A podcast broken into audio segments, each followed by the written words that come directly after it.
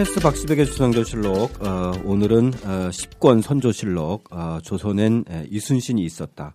마지막 순서죠. 어, 4부 임진왜란 후반부인 일본의 퇴각과 정유재란 그리고 진화란의 처리 과정들을 한번 에, 살펴보겠습니다. 안녕하십니까. 저는 휴머니스트의 김학원입니다.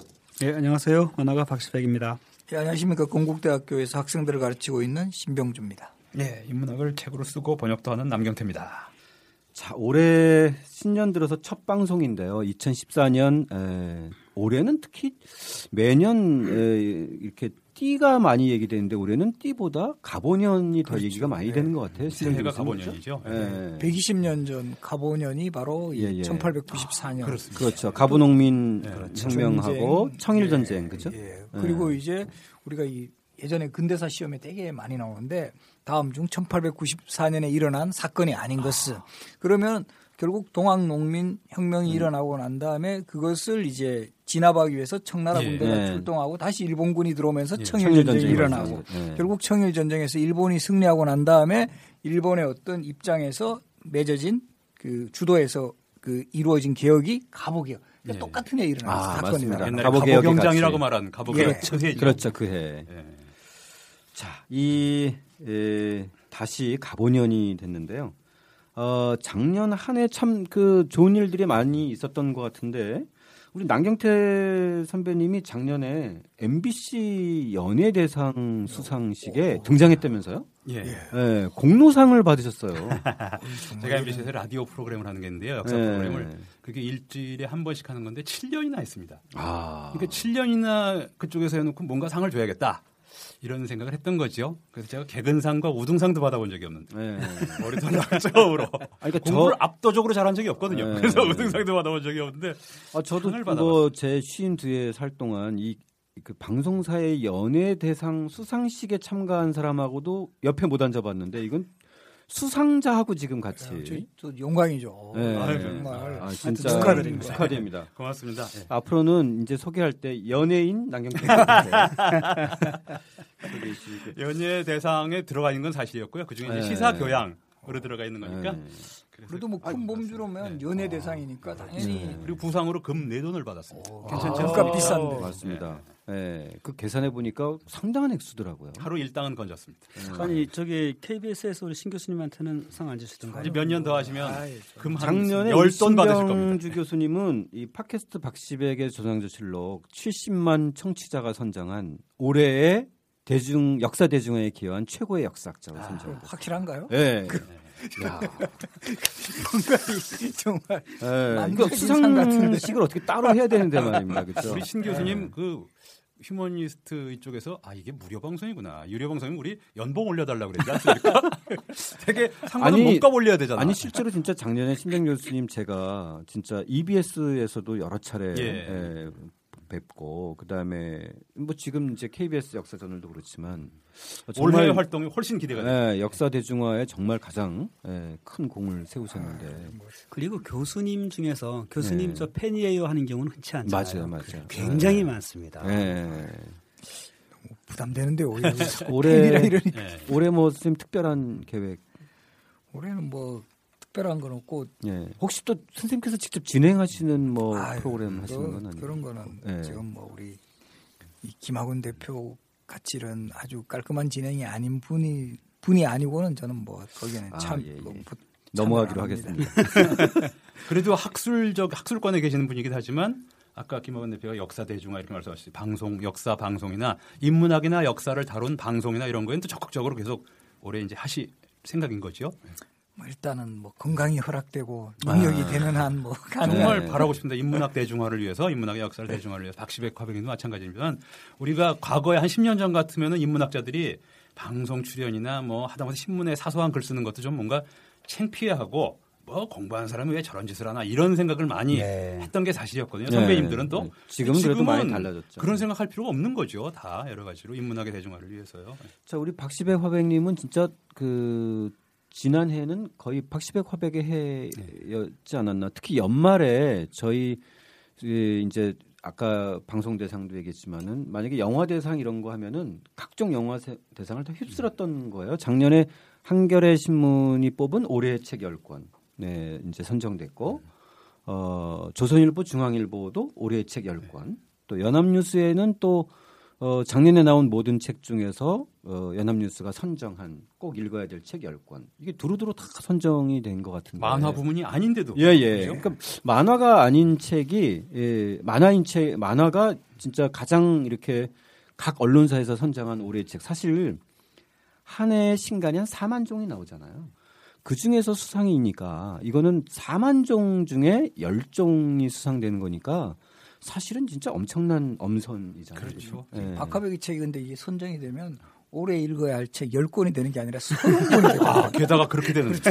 맞습니다. 예, 예. 어떻게 박하백 님 그 작년에 그 진짜 각 언론사의 그런 올해의 책으로 수상됐는데 뭐 청취자 여러분들을 위해서 좀 뭐 소감 한마디 해 주시죠. 아, 네.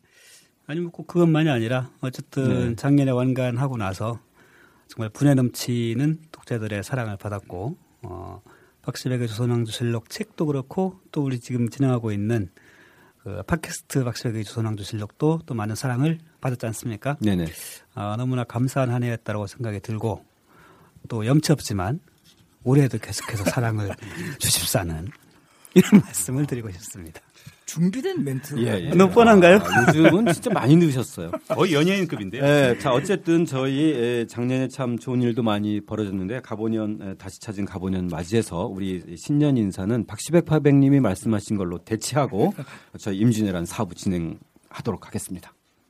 자, 우리가 어, 의례적으로 사부로 이 다루고 있는데요. 자, 이제 이 임진왜란의 전쟁의 어떤 정세 자체가 이제 좀 새로운 기운으로 조선의 수군과 그다음에 의병들의 활약으로 전황이 이제 그렇죠. 바뀌어지기 시작하는데 참 지난 시간은 괴로웠습니다. 그죠? 예. 자, 이때 사실상 그 좀 유력을 발휘하는 것이 이제 에, 수군에서도 그렇고 어, 육군에서도 그렇고 이 화포 를 얘기 안 할 수밖에 없는데 이 고려말 이 최무선이 화약을 제작하면서 시작한 세종과 문종 때 화포 개발이 상당히 많이 이루어졌어요. 아. 그렇죠. 그렇죠? 예. 사거리도 굉장히 늘어났고요. 드디어 이 경주성 탈환에는 이 화차와 비격진천례가 첫 선을 보이기 시작을 하는데 이 경주성 이 전투와 함께 이 당시에 좀 이 화포 어, 신명주 선생님 한번 좀 설명 좀 한번 해주시죠. 우리가 보면 임진왜란 초반 전투에서 제일 고전한 것 중에 하나가 그 외적들이 들고 조총. 온 조총이니까 네. 이제 전쟁을 하는 과정에서도 우리도 이런 그런 그 화약 무기 같은 거 이런 것들을 개발해야 되겠다. 그리고 네. 또뭐 드라마라든가 이런 영화 같은 걸 보더라도 이 일본군들은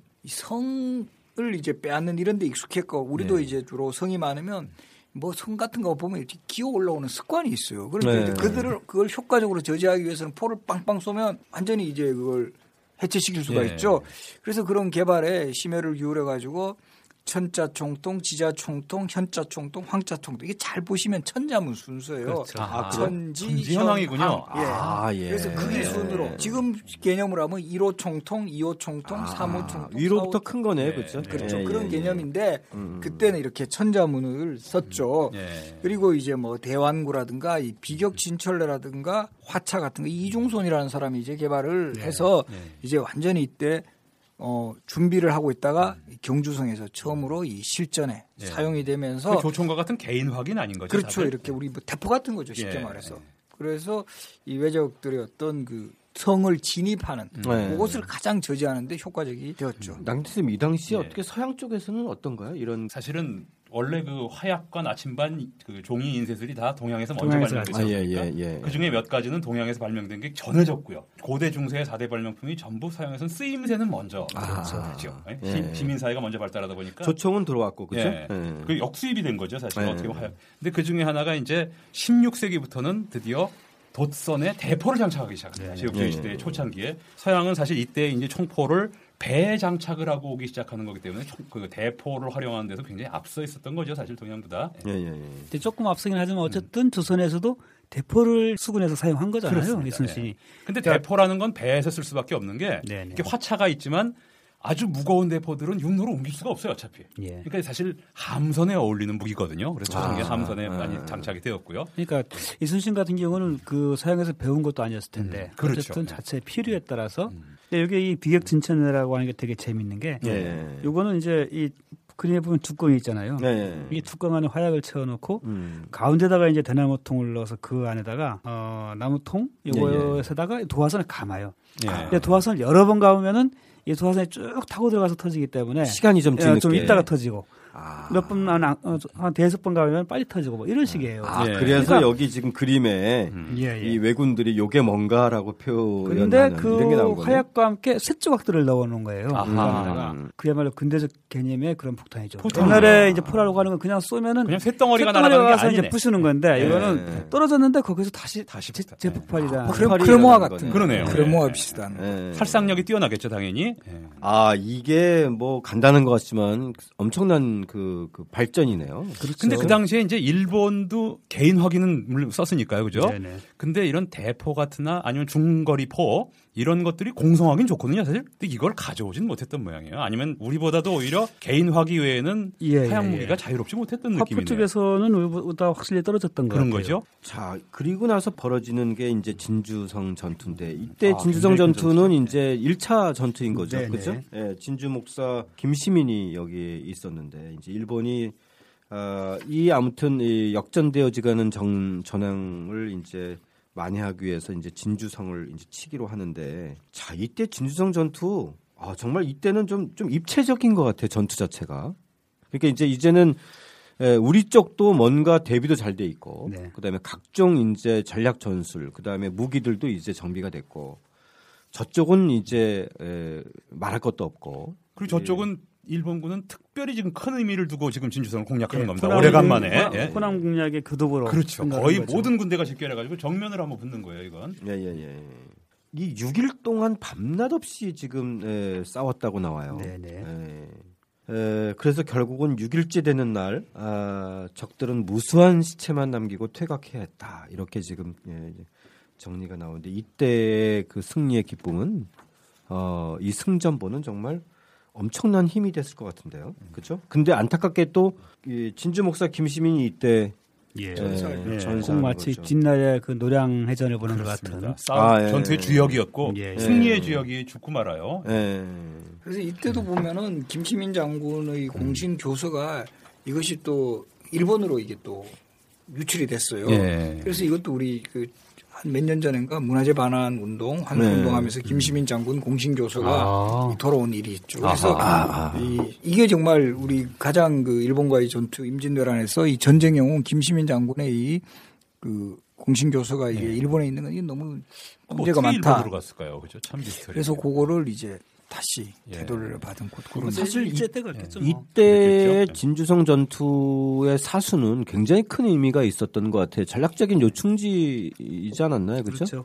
자 이제 조선군은 더 이상 어제의 오합지졸이 아니었다. 아 이걸 이제 이 진주성 전투로 이제 말해주는데 드디어 이제 명예 참전이 본격적으로 진행되는 건가요? 근데 초기에는 사실 규모 자체는 크지 않았던 것 같아요. 조승훈 부대가 들어오는데 예. 뭐 모르긴 거의- 몰라도 진주성에서 이겼다는 거 보고 들어오는 거 아닙니까? 아니에는 거의 척후 부대적 성격이었는데 예, 본인이 그냥 마지못해 이게 조선에서 청할 때 일본군 별거 아니라고 조선도 잘하네, 이러면서. 요청을 한 거란 말이죠. 네. 왜냐하면 애들이 겁을 먹으면 안 되니까. 네. 그래서 와서 아 그렇다면 내가 한번 해보지 예. 했는데 택도 없이 깨지죠. 예. 예. 그래서 이거 어 아니다 싶어가지고 그 다음에 이호성 부대가 다시 예, 들어오게 예. 되는. 이여성은 우리 역사에서 확실히 기록된 사람이죠. 근데 이제 이때 문제가 되기 시작하는 것이 이 그 형식적인 참전은 하고 파병은 해놓고 그리고 나서 이때부터 이 심의경을 보내서 일본과 협상하는 거 아닌가요?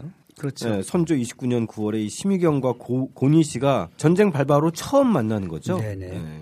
저는 참 황당한 게 만나자마자 50일간의 휴전을 합의하는 거예요. 서로가 이제 성을 봐야 되니까. 네. 당시 명나라는 예, 그러니까 그 명나라 신종 때인데요. 만력제라고 예. 말하는 만력제 굉장히 무능한 황제입니다. 그렇죠. 그나마 예. 이제 개혁도 실패하고 예. 나중에 이제 만력제가 쓸데없이 재위만 오래 하게 되는데 예. 분당 정치도 많고 그러니까 명나라 조정도 제대로 구실을 못해요. 아, 멸망하지 예. 않습니까? 사실 그렇죠. 30년 뒤에는. 그렇죠. 예. 그러니까 명나라는 전 조선에서의 전쟁이 확전되는 것을 결코 원하지가 않아요. 아? 그렇죠. 예. 그러니까 근데 사실 명나라는 네. 조선에서 만약에 이순신이 이제 저지를 안 하고 그 파수지서로 쭉 밀고 들어가서 요동까지 갔으면 정말 감당이 안 됐을 거예요. 그럼요. 그렇죠. 예. 그러니까 이제 조선도 그랬지만 명조차도 그렇죠. 조선하고 비슷, 없습니다, 조선하고. 비슷한 예. 어떤 그 낡은 어떤 그렇죠. 환경에서 있었기 그러니까 때문에 조선과의 명리상 그리고 자기네도 약간의 위험이 있으니까 이 여성을 통해서 군대를 보내는 명나라 심정은 충분히 이해할 수 있는 거죠. 그 병부상- 군대를 보내면서 동시에 빨리 그냥 종전을 해버렸으면 좋겠다 이런 심리죠. 네. 이 병부상서 석성이라는 자가 하는 얘기가 그렇잖아요. 반대론자들을 설득할 때 조선은 우리의 울타리다. 네. 조선이 무너지면 요동이 위험하고 요동이 위험하면 우리도 위험하다. 그렇죠. 이거는 이제 중국 애들이 예전부터 지금까지 항상 가져왔던 기본 입장이잖아요. 네. 순방치안을 얘기를 하면서 입술이 없으면 돼. 이가실이다고. 우리가 입술밖에 안 되는 거죠. 근데 보면 이 병부상수 석성이라는 사람이 그 대표적인 명나라의 그 요즘으로 치면 국방부 장관 그렇죠. 격인데 네.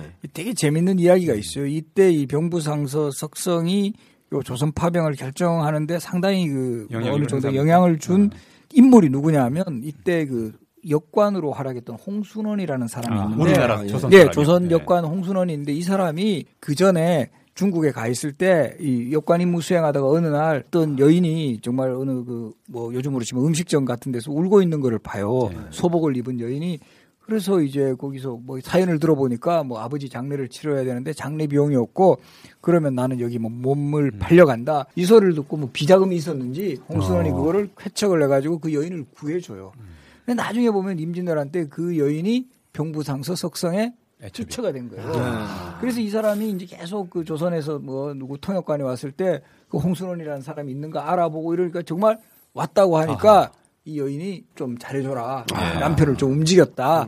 그래서 결국은 병부상서 석성이 그런 이야기가 통문관지와 같은 이 역관 이야기 할 때 또 택리지 이런 기록이 많이 전해요. 아. 네. 그러면서 그 인연이 파병으로 이어졌다라는. 그래서 뭐 하나 입고 뒷이야기 네, 그렇죠. 있었습니다. 자, 이 50일간의 협상 이후에 에, 에, 명은 이제 드디어 이여송을 제독으로 해서 5만여 군의 군사를 파병하는데 이 겨울 어른 압록강을 이제 음력 12월이니까 한 1월 한 중순쯤 되겠죠, 예. 그렇죠?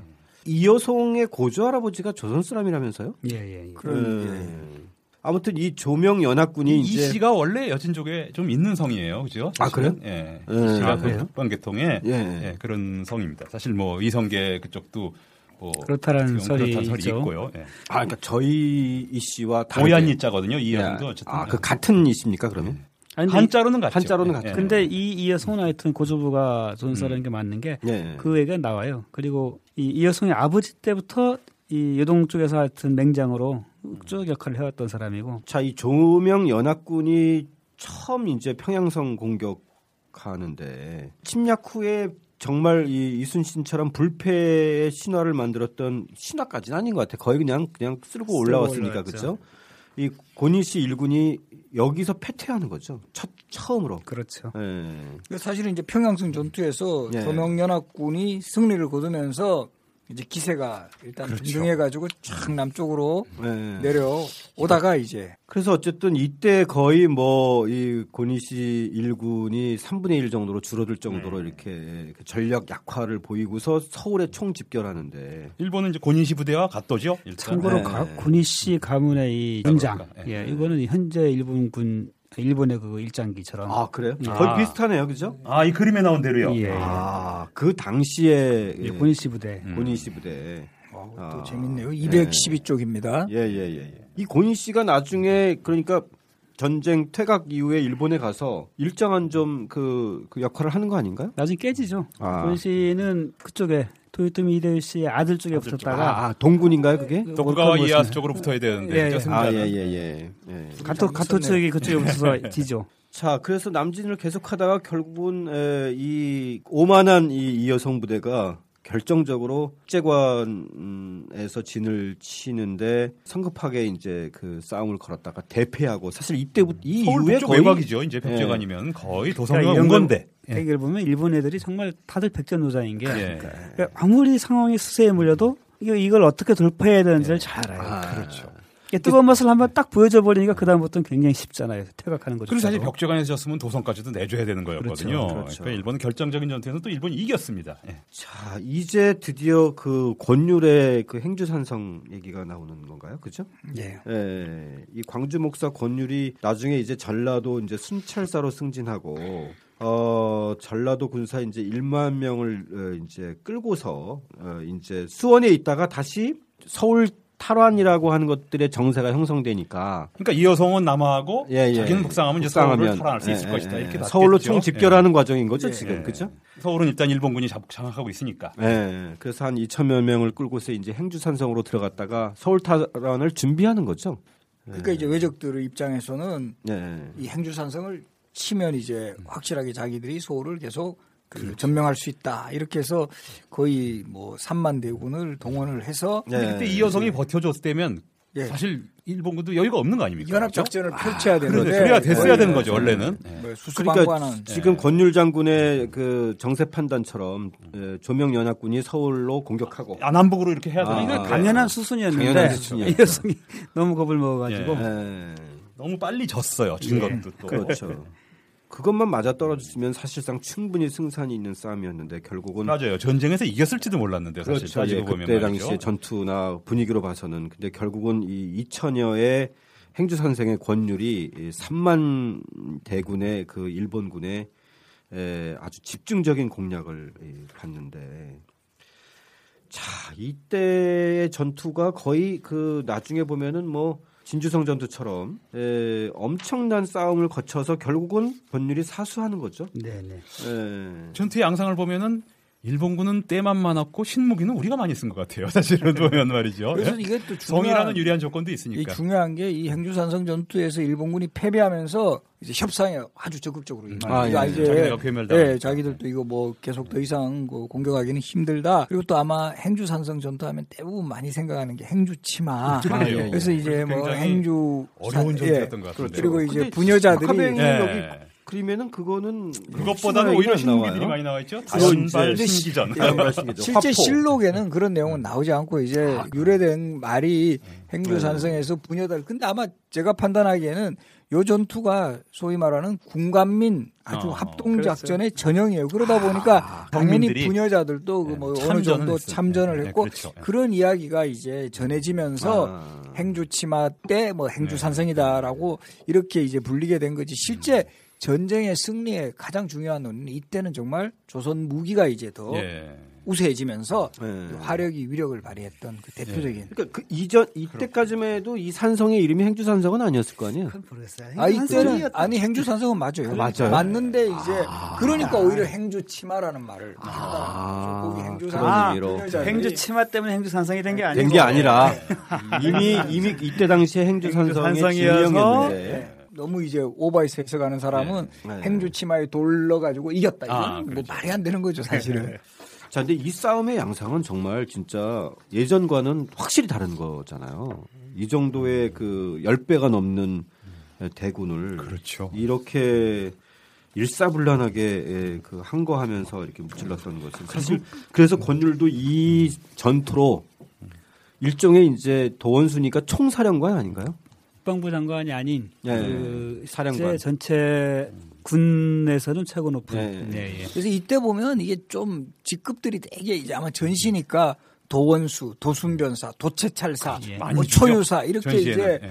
뭐 약간 그 뭐 어떻게 보면 평시에 비해서는 주죠. 조금 이렇게 직급을 좀 높여주는 그런 경향이 있는 것. 개념은 사실 나, 나, 중에 나폴레옹도 20대 장군이 될 수 있었던 거는 전시였기 때문에 가능한 그러니까 거였거든요. 채찰사라는 개념은 이 문에 의한 무예 지배가 이제 조선의 기본 원칙이기 때문에 어쨌든 이제 도원수라고 하는 군 총사령관은 두 대, 그 위에서 다시 협, 같이 협의하고 전체 전략을 짜는 정도 역할인 것 같고 순변사나 이런 거는 그야말로 그 임시적인 가서 쭉그 일대를 직접 찾아가서 일대를 돌면서 지휘하고 하는 이런 개념인 것 같아요. 여기서 이제 우리가 도자가 모두 도자가 쓰는데 여기 약간 제일 높다 책임자다 이런 예, 예. 개념으로 써요. 그러니까 아, 도원수, 예, 예. 그렇죠. 도채찰사, 뭐 도순변사 그리고 우리 보면 뭐 지금 지금 총이라는 말이랑 총- 비슷하고 예, 도감 같은 거 만들 때도 제조 위에 도제조 도제조 가 이렇게. 쓰거든요.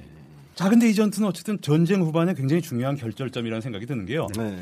만약에 우리가 이게 이 여성이 아까 말씀드렸듯이 이 여성도 제대로 성공을 거고 우리가 이겼다면 일본은 여기서 패퇴했을 것 같고 아, 그렇죠. 그렇죠. 일본이 이 여성 부대를 물리쳤으니까 행주산성까지도 저거 했으면 아마 전쟁은 우리가 패퇴했을 것 같고 이렇거든요. 경우에는 진짜 분단 논의가 그렇죠. 됐을 예. 거예요. 맞습니다. 전쟁 말기에 굉장히 중요한 서로 간에 예. 기회였습니다. 사실 일본으로 측으로도 볼 때도 맞아요. 예. 전쟁을 좌절시켰어요. 그러니까 단순한 전황의 문제가 아니라 전쟁의 전체를 결정짓는 예. 큰 예, 전투의 의미, 승리의 의미 이야기였던 것 같습니다. 네, 그럼에도 불구하고 하여튼 명나라 측이 이여성 측이 너무 쫄았다는 게 네. 어쨌든 이후에 측의 이제 강화 위주로 협상 위주로 돌아서게끔 돼버린 거죠. 그러니까 이여성은 지난번 그 내려오면서 벽제 전투에서 지고 나서는 거의 싸울 생각 안 하고 네, 너무 놀래 너무 놀란 거. 강화하자, 협상하자. 명나라의 태도 자체가 자기네만 위험하지 않으면 되는 거니까 그렇죠. 소극적일 수밖에 없죠. 들어온 그 군인 중 중에 상당수는 진짜 소위 말해서 장사하려고 들어온 그런 사람도 되게 어허. 많아요. 여기 와가지고 조선에서 뭐 이렇게 좀 남는 거 없나.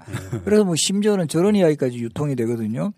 명군은 참빛, 외군은 얼렛빛. 이거 뭐냐면 오히려 외군이 이렇게 지나가면 얘들은 급하니까 마을을 대충 그냥 훑고 가는데. 예, 뭐 이렇게 무슨 노략질하지 않고 씩 지나가는데 네. 명군은 이게 목적이 뭐 거기서 좀 참비처럼 촘촘하게. 다 이게 끌고 간다라는 그런 말까지도 나올 정도였습니다. 이게 뭐 동맹군이 아닙니다. 그러면 그 정도면 네. 그래서 이 진주성의 그 승리로 토요토미 히데요시의 단계적인 퇴각 명령이 내리는데 일본군의 목표는 어쨌든 안전한 퇴각인 거죠. 그러면서 내려갈 퇴각할 때 애들은 진짜로 풍악을 울리면서 퇴각을 했어요. 네. 아주 안전한 테러를 완전히 확보한 상태에서 내려갔기 때문에 예. 그러니까 그 일- 다시 이제 고니 씨와 이 그 심의경이 다시 회동을 해서 그 명은 이제 일본의 심의경은 이제. 명나라 사신인 거죠. 그렇죠. 예, 예, 예.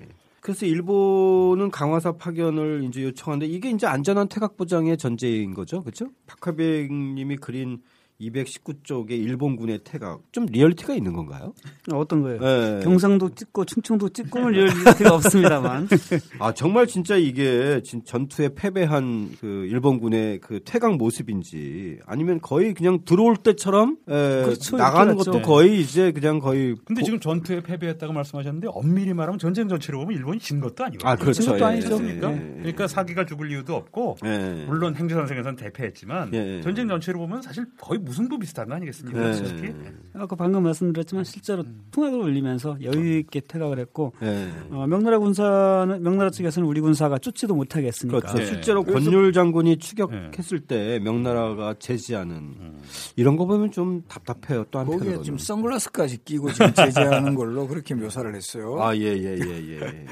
그래서 일본군이 정말 이렇게 에, 박하백이 표현한 대로 경상 찍고 충청 찍고 서울 찍고 해서 쭉 내려와서 남해안 외성까지 들어갔는데 결국 거기서 다시 한번 그 사건이 벌어지는 게 에, 도요토미 히데요시의 뜻밖의 명령, 즉 그 진주성을 치라는 거죠. 예. 예, 그러니까, 네, 그러니까 치라는 정도가 아니라 그냥 아주 아작을 내라. 아, 아작을 내라. 기존의 그 패배를 서력해라. 예, 예. 마침 일본 저 전군이 모였으니까 또 그렇게 그런 마음. 네. 사실 이거는 그러니까 그 이전에 있었던 협상으로 봤을 때는 유배되는 거죠. 이제 협상과 유배하는 거잖아요. 음. 전쟁의 이 관계를 잘하는 거죠. 어차피 힘이 있고 상대가 이게 조심스러울 때는 어느 정도 자기네들의 공간이 뻔히 있다는 걸 알고 네.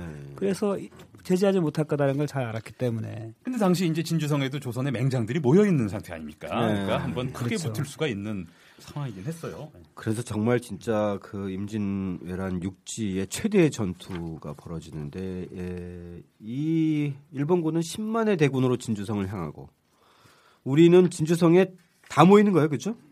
예. 그렇죠. 의병장들이 진성이 의병장들. 근데 그 의병장들이 많이 모였지만 군사 규모가 크지는 않아요. 군사는 뭐 전체 해봤자 1만이 채안 예, 되는 성 거죠. 자체가 그렇게 큰 성도 아니고 예. 그러니까 진주 목사와 관군, 그다음에 김천의 의병 뭐 300명, 뭐 최경이 뭐 500명. 이 고경명의 아들인 고정우의 의병 400명. 대략 뭐 1만 명이 채 안 되는 예, 건데 곽재우는 이때는 에, 합류하진 않는 거죠. 그렇죠? 예, 이그 판단을 정확히 하고. 그렇죠. 가봐야 다 죽는 길이다라고 그러니까 판단해서 1차 진주성 전투가 1592년 10월 그리고 2차가 지금 1593년 6월에 예. 예, 예. 전투였는데 예. 이때 이제 1차 전투에는 곽재우도 의병장으로서 합류를 했는데 예, 예. 거기에서는 결국은 들어가지 않았고 네. 그때 조금 전황이 아무래도 이게 안 되고 오히려 병력을 살리는 게 좋다는 판단을 한 거죠. 93년 6월이라고 말씀하셨는데 사실 92년도 봄에 전쟁이 시작돼서 네. 사실 한 2년도 채 되기 전에 이미 전쟁은 사실상 그렇죠. 말기적으로 예, 들어간 예. 거예요. 아, 그렇죠. 몇백 예. 년 뒤에 한국 전쟁과 좀 비슷한데요, 그것도. 네. 예. 마지막 전투에 가까운 이런 전투가 네. 벌어지는 겁니다. 예. 아무튼 매일 이 낮에 세 차례, 밤에 네 차례 정말 공격을 완전히 약에 올랐군요, 지금은. 예. 예. 여기는 또 독특한 전술이 나와요, 그렇죠? 예. 귀갑거를 이용한 성허물기 뭐 이런 건 있었지만은 최초로 우리 에, 박하백님의 심리전. 아, 이건 사실 있는 있었던 기록인가요? 심리전은 있었던 건데 이거는 저기 만화 짱구의 지- 주인공이거든요. 아. 얘가 엉덩이 춤 추는 걸 좋아해요 원래. 아, 그렇구나. 그걸 갖다 썼어요. 그 박하백님의 심리전의 양상은 주로 엉덩이 춤. 이렇게 묘사를. 라고 그러지 않겠습니까? 아 정말 아무튼 요요 장면에서 제가 그래도 이 처음으로 좀 우- 예. 웃었던 예, 그런 장면. 심각하게 보다가. 예, 심각하게 보다가. 근데 결국 결국은 일주일 만에 이제 성이 무너지는 거죠. 예. 아 정말 이건 정말 에, 눈 뜨고 볼 수 없는 참혹한 광경이었던 것 같지만 같은데 이때는 우리 아까 박하백님이 얘기했던 대로 도요토미 히데요시의 명에 따라 그냥 전원 다 사륙 예, 사륙전 대학살이죠. 대학살인 거네요. 그러니까 사실 이 당시에 있었던 그 우리의 그 관군과 의병의 연합군이 한 만여 명이라면 이 당시에 양민까지 친다면 수만 명 수만 명이 죽었겠네요. 그렇죠? 예. 예. 아마 단일로서는 최대의 그 희생 아닌가요? 그죠? 그런 것 같아요. 예. 예. 그리고 제가 여기 묘사했지만 이 황진이라는 사람 예. 별로 임진왜란과 관련해서 알려지지 않은 사람인데요. 아 예, 박하백님이 이- 좀 예. 그 소개해 이 주시죠. 과정을 보니까 그 김성일내가 이제 통신사로 갈때 네. 그 수행 무관으로 따라갔다가 예. 칼을 두 자루 사오면서 아, 이걸로 쳐들어오면 내가 다 물리치겠다. 음. 딱 그래요. 아, 예. 적의 칼로 적을 베야겠다 예. 이런 뜻이네요. 근데 그 이후에서도 앞서 이제 뭐 용인에서 패전했다고 그러는데 뭐 손실을 입지 않았고 그 앞에 본 이치 전투에서 그 권율과 함께 네. 이 싸움의 승리를 이끌었고 진주성 싸움에서도 이제 순성장이 돼서 앞장서서 역할을 했죠. 어, 기억할 만한 사람 같아요. 그렇네요. 의병장들을 많이 소개했지만 관군 중에서 스타네요. 이분은 그렇죠. 아, 예. 육전을 이끈 예. 아, 유명한 이야기가 있습니다. 그렇죠. 그죠? 진주성 여기 전투엔 또 우리가 잘 알고 있는 논계의 논계 이야기가 이제 여기에 아, 예, 바탕을 예, 두고 예, 있다는 예, 거죠. 예. 그러니까 그 이전에 이 의병장 김천일도 여기서 그러니까 아, 자살이죠? 예, 예, 예. 전투를 벌이다가 아, 왜군에 죽기보다 이 남강에 몸을 던지는 예. 그 몸을 던지는 사례는 꽤 나온 것 같아요. 예, 예. 예, 그러니까 이 남강에 몸을 던진 게 농계만이 아니라 음. 아, 김천일과 그 장수들 에, 이종인도 적 두 명을 양팔에 끼고 강물로 뛰어들었다. 어, 예? 논계의 선배네요. 그러니까. 예, 이런 일들이 이제 많이 벌어지고 그 외 여인들도 많이 이제 그 강물에 몸을 던지는 일들이 벌어지는. 그래서 지금도 이렇게 진주성 가보면 이렇게 난강을 끼고 있기 때문에 예, 예, 예. 상당히 좀 어떻게 보면 투신하기에는 어. 이 좋은 어떤 좋다 그러면 좀 표현이 그렇지만 예. 투신하는 할 수 있는 그런 여건이 있어요. 그리고 네. 특히 이제 농계가 그 외장을 껴안고 이제 그 투신했다라는 곳은 지금 의암이라 그래가지고 지금도 아, 예, 이렇게 예. 그 예. 현장에 남아 있죠. 이게 남강이 굉장히 크고 넓은 강입니까? 아, 그렇죠. 어느 굉장히 정도. 크고 넓죠. 예, 예. 예. 어. 예. 아니, 거의 한류에서 예. 악동강이랑 연결되는 이제, 거기 때문에 그래서 이제 그렇군요. 요거로 남의 바다로 빠져나가니까. 예. 근데 실록에는 예. 전하지지 않는다는 예, 거죠. 논계 예, 얘기는 예, 전하지 예, 않죠. 예, 근데 여기 김천일도 보면 그 아들과 같이 죽고 예, 예. 아까 고종우는 그 고경명 예, 아들이잖아요. 예. 이렇듯 진짜 이 나라를 위해 몸바친 사람들은. 온 예. 가족이 온 일가가 정말로 다 올인해서 예.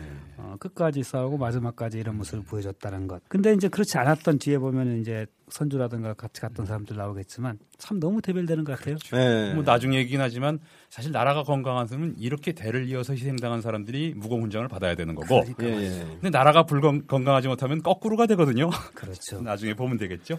참고로 그, 그 임진왜란 동아시아 삼국전쟁이란 책에 보면 어, 이 1920년에 이 박정화가 쓴 그 논계와 개월량이라는 그 문학 작품 있잖아요. 거기에 보면 이 당시에 이 논계를 비롯한 뭐 기생들이나 또 여자들의 이 그 활동상들이 아주 세심하게 이제 적혀 있더라고요. 물론 이제 문학 작품이긴 하지만 제가 잠깐 소개하면 단순히 그냥 논계가 그 적군을 하고 뛰어드는 게 아니라 그 전에도 이미 많은 기생이나 여자들이 엄청나게 활동을 했나 했다고 하, 하네요. 그래서 여기 기록에 보면 에, 논계와 초양을 위시한 한때의 낭자군들도 엄청나게 이제 적병에게 팔매질할 돌도 깨뜨리고 가마솥에 물을 끓이고 그다음에 집과 나무를 묶고 회도 만들고 그들의 임무는 이것만이 아니었다. 끼니가 끼니가 되면 군사들에게 밥과 국을 끓여주고 커다란 가마솥을 널어놓고 몇백 명, 몇천 명의 밥을 짓고 국을 끓여야 됐다. 논개와 초양이들 모두 이제 남복을 했다고 합니다. 실제로 그 당시에 여자들은 전부 다 남복을 해서 어 눈꽃을 술을 없이 많이 보이게 하는 예예예 그런 다 효과도 있습니다. 남복을 해서 이제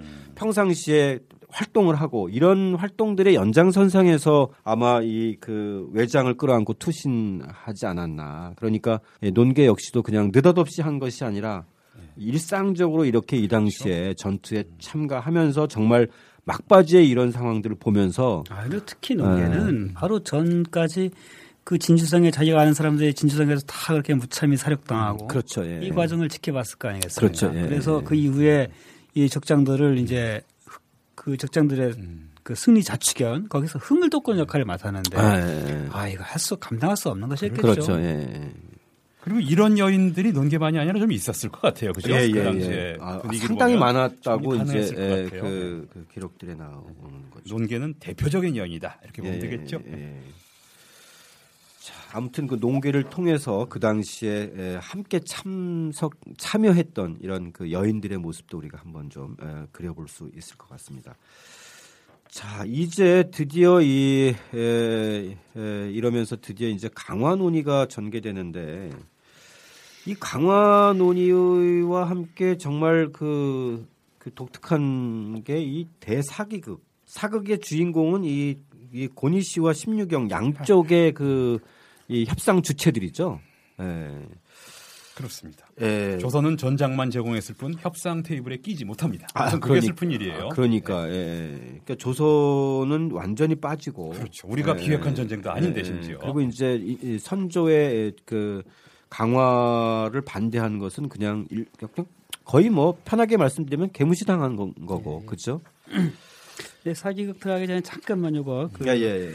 하여튼 이 전쟁이 좀 소강 상태에 들어서게 되니까 청계산에 무슨 이제 도적의 무리들이 좀 있었는데 아, 우병을 예, 예, 빙자해서 일어나서 이제 도적 활동을 하다가 애들이 잡혀와서 문출을 당하는데 그 중에서 이제 이산겸이라는 이름이 나와요. 예. 그러니까 이산겸이 가담했다기보다도 이산겸이라는 이름을 팔아서 좀 행세를 했던 것 같은데 예. 이걸 가지고 어쨌든 우병을 일으켜서 열심히 싸웠던 이산겸이 이제 형장에서 곤장을 맞고 죽습니다. 아, 예, 예. 그리고 또 좀 지나서는 충청도 홍산에서 이제 이모학이라고 하는 이가 그러니까 나름의 반란을 일으켜요. 아주 예. 뭐 규모가 그리 크진 않았는데 이들이 검거된 이후에 또 김덕령이라는 이름이 나오면서 아, 예, 맞습니다. 김덕령도 김덕령. 예. 본격적으로 의병 활동 하진 않았습니다. 거의 예. 이제 전쟁이 웬만큼 마무리된 이후에 의병을 이제 기병을 했던 사람인데 이 김덕령도 여기서 곤장 맞고 죽고 예. 어, 이 얘기를 제가 하는 이유는 이런 분위기가 그 이전까지는 백성들에서 사대부들이 자, 자발적으로 이제 의병을 이제 그렇죠. 봉기하고 네. 그래서 싸우고 했었는데 어, 이 결과가 난데없이 이런 식의 예. 어, 의병장들이 이제 사소한 일로 해서 현장에서 곤장 맞아 죽고 그렇죠. 공을 주기보다는 온- 예. 완전히 이것을 다시 또 예, 영모로 이런 양상으로 죽고. 바뀌면서 예. 이 고- 조선의 자발성이 현격하게 떨어지기 시작합니다. 아, 예, 예.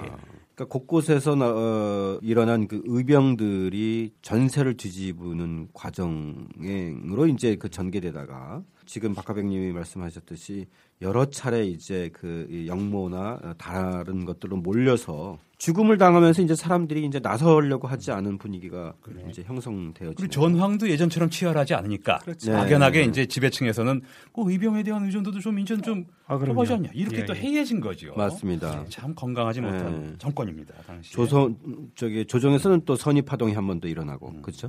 자, 그 과정에서 아까 말씀드렸던 이 심경과 이제 고니 예, 예, 예. 종전 일본 협상을 측 협상 대표인 이제 그 고니 씨와 아, 명나라 쪽 협상 대표 한, 이 조선은 빠지고 심유경의 에, 대사극이 만들어지는데 일단 양쪽의 당사자들은 휴전과 퇴각을 이제 간절히 원하는, 원하는 거예요, 거죠. 그렇죠? 무조건 원하는 이제는 건데 본국의 입장이 너무 다른 거죠. 그렇죠. 예.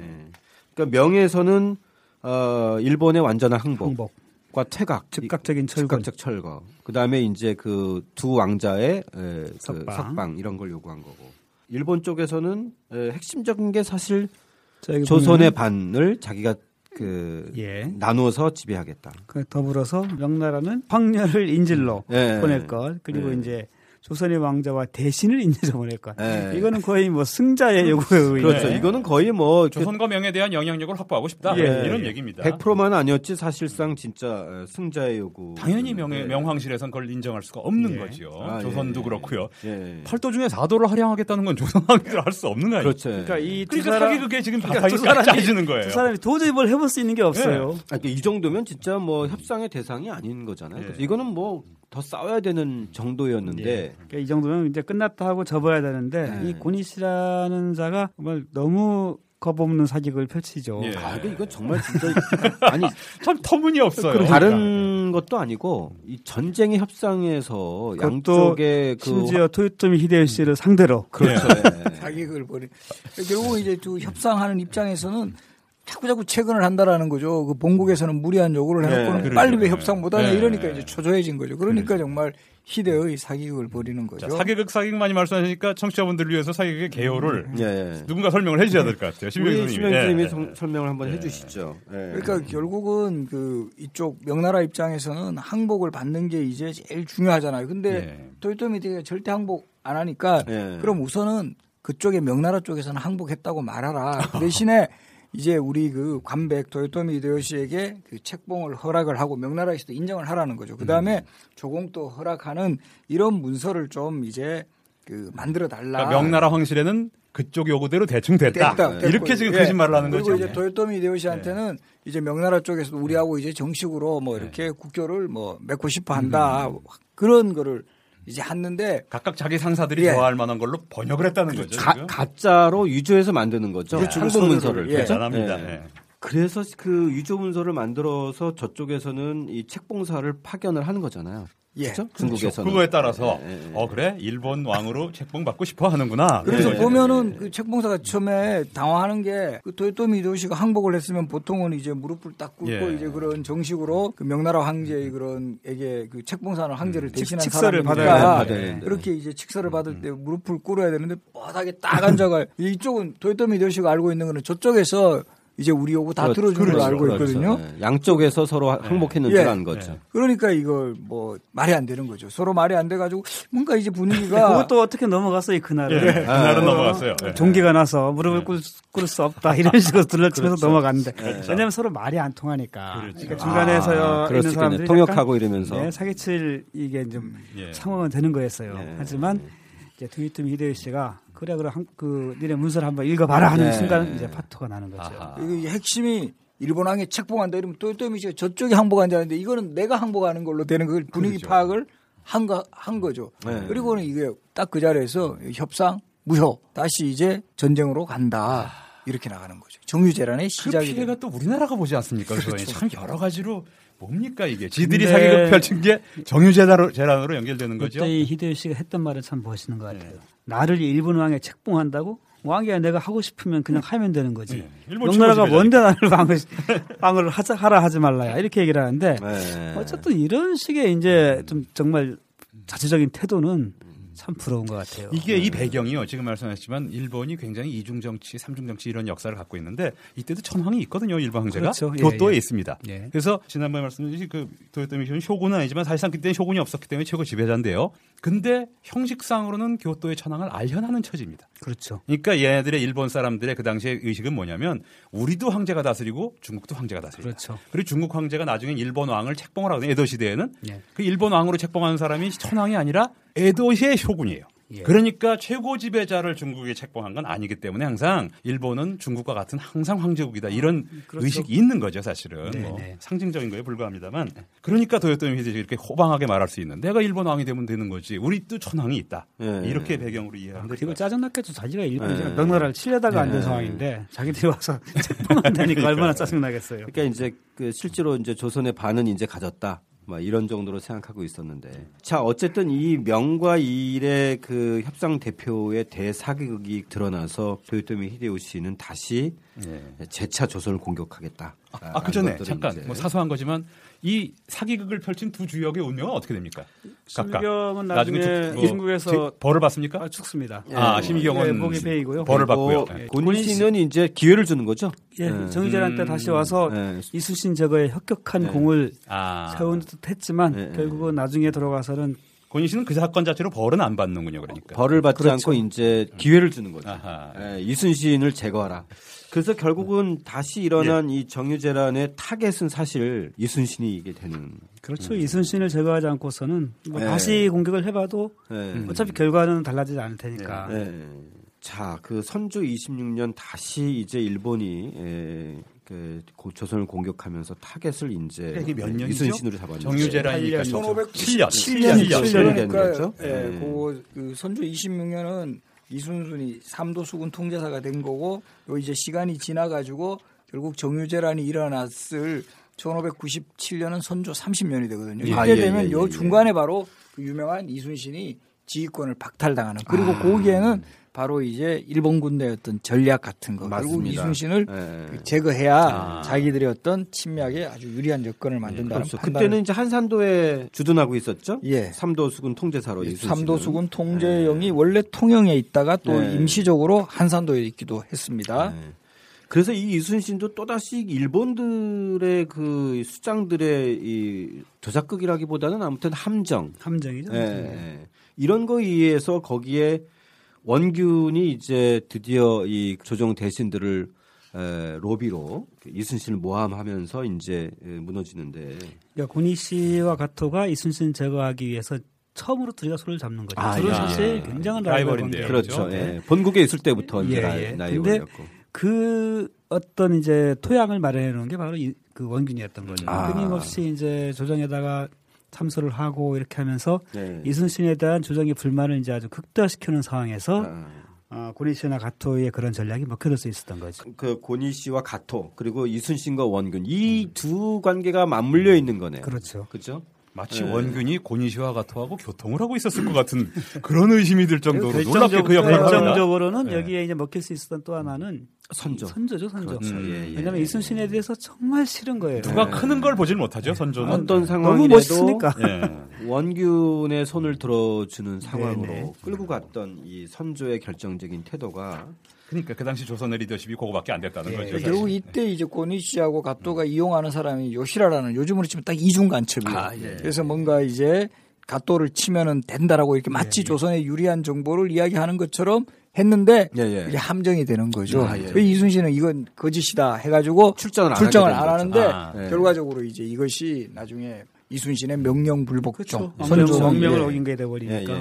자, 그래서 이순신이 하루아침에 이 과정을 거치면서 저는 참 이 장면을 보면 에, 260쪽인가요? 이것을 둘러싼 이 왕과 선조와 이 조정의 신하들이 온갖 그, 그 적군이 파놓은 함정 그리고 또 이제 원균의 모함 이런 것들의 결과로 최종적인 판단을 하는데 그 선조의 중심에 의해서 나머지 신하들이 이순신에 대한 어떤 정확한 판단을 하는 사람들은 아무도 없었던 것 같아요. 유일하게 정탁인가요? 아, 여기서 이제 이정명이 예. 어, 바른 얘기를 하고요. 예. 예. 어, 정탁은 이제 그냥, 위급할 때 장수를 음. 바꿀 수 없다라는 예. 주장과 함께 나중에 사형에 처해야 한다는 것을 반대해서 결국은 이제 이순신을 살린 예. 역할을 하죠. 그 여기서도 보면 이제 선조가 이런 말을 해요. 이순신이 어떤 사람인지 모르겠다. 이제는 비록 그가 에, 뭐 청정의 목을 배운다고 하더라도 결코 그 죄를 용서할 수 없다. 이런 식으로 단호하게 얘기하고 심지어 유성룡까지 이그 이순신을 그 옹호하지 못하고 근데 상식적으로 말이죠. 네. 이순신이 그때까지 거둔 전과는 이미 객관적인 겁니다. 아, 그죠? 사실 누구나 다 거잖아요. 아는 게 네. 됐는데 어떻게 그럴 수가 있죠? 근데 사람들의 그 판단이 왕, 전- 아니죠. 선조는 그렇다 치더라도 예? 아니 그러니까 왕이 계속 그런 주장을 반복하다 보니까 신하들은 어쨌든 왕의 입장은 확고하고 예. 점점 이제 왕의 입장에 동조해 가는 거죠. 아니 그동안에 공일은 공만 따져도 그렇지 그러니까 않다는 걸 알 수가. 있는데 그러니까 어떻게 거죠. 그럴 수가 있죠? 지금 상식적으로는 너무나 이해할 수 없는 여기서는 좀 나오지 상황이거든요. 그 앞부분 처음에 이제 이순신 아, 훈주가 이순신을 모함할 때 사실 이 상황을 가장 객관적으로 판단하고 제대로 말을 하는 거는 이원익이에요. 아, 예. 예.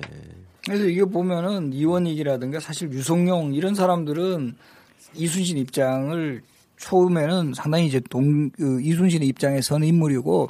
당연히 윤두수라든가 이산해 이런 사람들은 또 상당히 이제 좀 이순신을 비판하는 질시하는 과정에서 결국 선조의 의도가 원균을 높이니까 그렇죠. 선조의 의도와 예, 원균의 그러니까 로비 요즘으로 이런 치면 게 약간 다. 물타기 예. 비슷하게 뭐, 음. 뭐 원균공도 뭐 비슷하다 이런 식으로 자꾸 나가거든요. 예.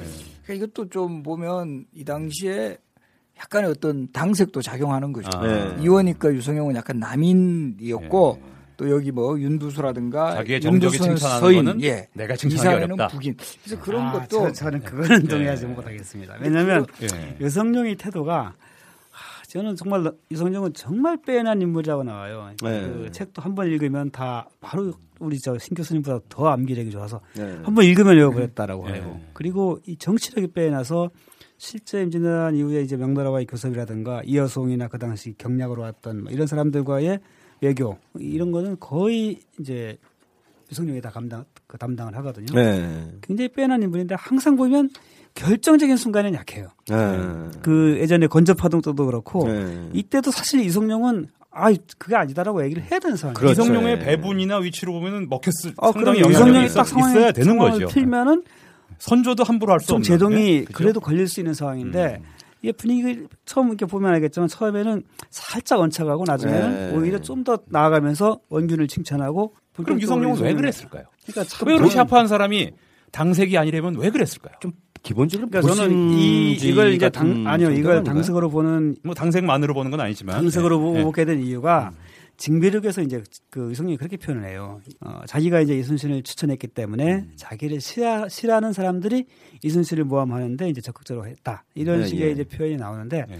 이때 이제 그 어떤 그 당파 당쟁을 보면은 유성룡은 항상 당쟁에서 빗겨나 있었습니다. 예, 예. 그러니까 이때는 동서 간의 당쟁도 아니고 사실은 이 동인 강경파, 그러니까 북인과 서인 간의 당쟁이 쭉 이어져 온 상황이었었고 그리고 이 전쟁이 다 마무리된 이후에는 이제 본격적으로 서인이 이제 아웃된 상황이니까 이제 북인이 본격적으로 유성룡을 치기 시작하거든요. 하지만 유성룡을 공격하기 전 이- 이때까지만 해도 유성룡은 그렇게 당쟁에 좌우된 인물이 아니었어요. 그래서 네. 이제 빗겨나 있었고 그래서 이때는 저는 그 꼭, 꼭 판단이 어떤 당쟁적 시각보다는 네. 신하들이 이 왕의 워낙 강력한 원균 중심의 이런 태도에 그러니까 부안해동해 갔다 이렇게 봐야 올것 네. 같아요. 안에는 부분도- 좀 보신적인 것도 그런 있지 부분도 않나. 분명히 있는데 이제 왕이 워낙 강하니까 유성룡도 아주 이렇게 어쨌든 관료적인 입장도 있으니까 그런데 요때 이 상황 보면 가장 이제 강경 론자가 이제 서인인 윤두수 예, 예. 그리고 이제 북인? 쪽에서는 예, 예. 이산해 뭐 이런 사람들인데 이 사람들이 그때 그 세력을 대표하는 인물들이에요. 그러니까 예. 그런 어떤 그 정파의 입장을 음. 보여주는 그래서 우리가 아니 근데 보세요. 예. 그러니까 그 윤두수와 이산에는 바로 서로 대립하는 측이에요. 한쪽은 북인이고 한쪽은 서인이고. 그러니까 근데 이때는 이제 어떤 이순신에 대한 태도는. 장- 장파를 거죠. 초월해서 다 왕한테 부활해동했다라고 보는 게 낫다는 거죠. 이순신에 네. 대한 태도가 같으니까 지금 예. 그러니까 이순신에 대한 그 태도는 당파하고는 무관했던. 아니 근데 이게 이게 지금 만화 여기서 지금 네. 짧게 써가 그런데 이게 되게 길어요. 사실은 이 아, 내용이 예, 예, 예. 실록에 엄청 많이 나옵니다. 그래서 저도 예. 이게 사실은 제가 이쪽으로도 한번 글도 한번 써봤는데 논문도 되게 예, 예. 복잡해요. 그리고 이게 이렇게 지금 한 게 아니라 이 음. 입장도 이 사람들이 자꾸 변하기도 하고 근데 제가 판단했을 때는 상당히 그런 면모가 나타나 보인다라는 어떤 어쨌든 확실한 건 제가 아까 말씀드린 네. 대로 그 당시에 이순신을 비판하는 사람이든 뭐 하는 사람이든 이순신이 그 임진왜란 초기에 몇 년 동안 이뤘던 전과에 대해서는 누구나 다 알고 있는 거죠. 그렇죠. 있죠. 그러니까 저는 진짜 어린애처럼 질문하는 겁니다. 이렇게 알고 있는 사람들이 이럴 수가 있는가? 근데- 근데- 이게 나란가?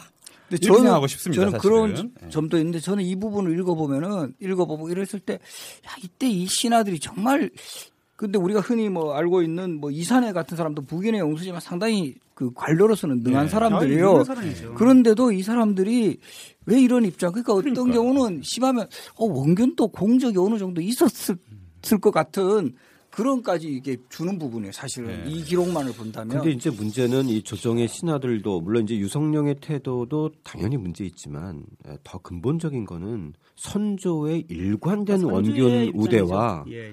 선조의 일관된 이순신에 대한 평화 이거는 사실 변하지 않았던 네, 거거든요. 그게 분명하죠. 예, 그러니까 유성룡은 자기가 추- 천거를 했기 때문에 최초에는 이제 계속 얘기하다가 선조가 너무 완강하고 조정도 다 이제 포위당하고 뭐 이랬기 때문에 그렇게 이제 된다는 현실적인 변화는 인정한다고 하더라도 저는 계속 이해가 안 가는 거는 선조의 이렇게 일관된 태도 예를 들어서 아무리 이제 왕이라고 하더라도 정말 나라를 잃을 지경에 이르렀을 때 정말 절대정명의 순간에서 계속 저는 승전보를 올렸는데 그것이 예를 들어서 원균하고 이러저러한 갈등이 있다고 하더라도 이순신이 계속 관여했던 것은 분명히 안, 아는 거잖아요. 제가 그렇죠? 보기에는 이 상황을 원균과 이순신의 상황을 가장 잘 파악했던 게 아마 선조가 아닐까 싶어요. 아, 선조는 이 판단력은 굉장히 빼어난 사람이에요. 현실적인 네, 판단력만큼은. 네. 그러니까 바로- 이순, 이순신의 역할을 정확히 알았다는 그렇죠. 거죠. 바로 원균의 사람들도 상당히 알았을 거 그렇죠. 아니에요. 바로 네. 그랬기 때문에 어, 이순신이 그 그야말로 범접할 수 없는 누구도 감히 넘을 수 없는 어마어마한 공적을 세우고 그야말로 나라를 구한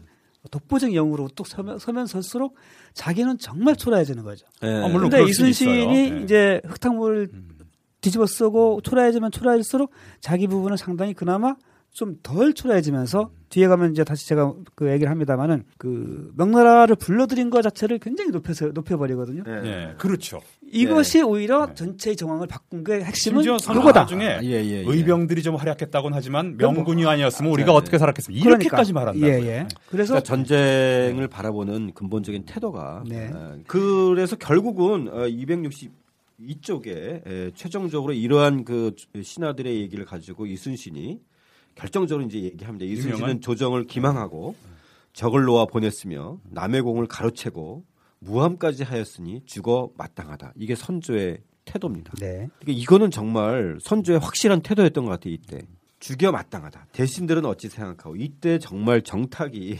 명장이어서 죽여서는 안 된다. 훗날을 대비해라. 이래서 이제 목숨을 이제 산 그리고. 이게 되게 중요한 거예요. 군사상 문제는 판단하기 어려운 부분이 있어옵니다. 그렇죠. 현장의 이야기들은 다 서로의 주장들만 있기 때문에 그렇죠. 진짜 판단하기 예, 어려운 게 예. 있거든요. 이 사람은 네. 전에도 위급한 상황에서 장소를 바꾸면 안 된다고 그랬으니까 그렇죠. 예, 이순신에 예. 대한 순전한 애정이라기보단 그러니까 일반적인 상황에서 정- 이순신이 필요하다. 예, 아주 된 정, 거죠. 정상적인 판단을 한 예, 거죠. 네. 그렇습니다. 예. 그래서 다행히 예, 정탁의 그 간으로 어 어쨌든 삭탈관직돼서 이제 유명한 백의종군의 백의종군 시대가 예, 되죠. 예. 이게 이제 본격적인 백- 그 가장 중요한 백의종군이죠. 예전에 있었던 백의종군. 백의종군이란. 말은 지금 사자성어로 쓸 수, 이순신 때문에 사자성어가 된 거예요, 그렇죠. 사실. 아, 예, 정치권에서도 흔히 쓰는 말이고요. 예. 맞습니다. 예. 자, 이제 그 이순신은 삭탈 관직돼서 백의종군의 길에 들어서고 그 자리에 원균이 다시 들어서는 거죠. 그래서 원균은 그 이순신의 자리에 다시 들어져서 정말 정반대의 상황을 저는 이 과정을 보면서 정말 같은 에, 조건, 같은 인력, 같은 사람의 장수 한 명만 바뀌었는데 어떻게 이렇게 전혀 다른 길로 들어서는지 정말 야 정말 진짜 전쟁에서 장수 한 명의 중요성이 이렇게 크구나 이렇게 알았는데 너무 크죠. 우리가 이제 보통 이런 식의 이제 영웅들 중심의 역사, 엘리트사에 대해서 비판하면서 민중사를 많이 얘기를 하지만 네. 이 정말 제대로 된 리더십 이거는 참으로 중요하거든요. 그렇죠. 바로 이들에 의해서 이 단 한 사람이 잘하는가 잘못하는가에 따라서 수많은 민중들이 정말 어이없이 죽기도 하고 그 아니면 또 역사의 물줄기를 바꾸는 공을 세우기도 하고 참 진짜 너무나 그 차이가 큰 것 같아요. 출판사도 직원들도 있는 해야 되지만 대표가 누구냐에 따라서 확 달라질 수가 있거든요. 그렇죠. 자, 자, 자 대표 해보세요. 아, 아무튼 이 원규는 이순신하고 다르게 이제 부하들하고 뭐 이렇게 작전 회의도 안 하고 저는 진짜 상징적인 게 그 이순신이 늘 부하들하고 작전 회의를 했던 그 운주당에다가 부하들하고 작전 회의를 하는 게 아니라 거기다가 첩을 데리고 와서 기거했다. 이거는 이말 한마디로 끝나는 거 아닌가요? 그러니까 원균도 이순신을 꽤 싫어하긴 했던 모양이에요, 사실은. 그렇죠. 싫어했겠죠. 일부러 그랬을 것 같은 느낌이 들 정도로 말이죠, 사실은. 네. 어쨌든 그게 처음에 왜 그러냐면은 네. 일단 원균이 군 선배인데 뭐 예를 들어 삼도수군 통제사도 이순신이 먼저 했고 예. 또 이제 가장 틀어준 것 중에 제가 판단했을 때는 옥포해전에서 옥포해전. 일단은 공동으로 출병을 하기로 해놓고 예, 또 그렇죠. 장계도 같이 올리자 예. 해놓고 원균 입장에서는 이순신이 혼자 올렸다 이거죠. 거기서부터 예. 세게 그렇게 쌓입니다. 해놨다라는 네. 얘기는 없어요. 예. 그러니까 하자고 했는데 이순신이 거절한 거죠. 예. 그러니까 그 아. 왕이나 조정 측에서 주장하는 건 같이 올리기로 했는데 이순신이 혼자만 올렸다라고 하면서 모험을 한 말이죠. 건데 상상을 해보면 이순신이 정말 정말 그 호인 같고 덕장이었대. 그래서 원균을 끌어안았다면 원균은 그렇게 될 그렇게까지 저하지 않을 수도 있는 건데. 뭐 이순신을 탓하는 게 아니라 참 어려운 얘기 같습니다. 우리가 또 냉정하게 보면은 어쨌든 이 사람을 삼도수군 통제사로 시켰다라는 거는 그 당시에 물론 선조의 뭐 무능함도 수 예. 대안이 또 그 당시로 보면 없었다. 이순신을 제외하고는 무장으로 결국 쓸 만한, 무장으로서 원균이라는 사람을 선택을 할 수밖에 없는 그런 조건이었다라는 거죠. 그래도 근데 저는 로비의 효과가 아니다. 예, 저는 아까 예를 들어서 이제 그 박하백님이 에, 아, 선조가 이 원균과 이순신을 제대로 파악했다. 이건 한편으로 인정은 하지만 에, 원균을 그 상군 총 사령관으로 앉혀놓고 원균한테 이제 그 나가서 싸우라 그러잖아요.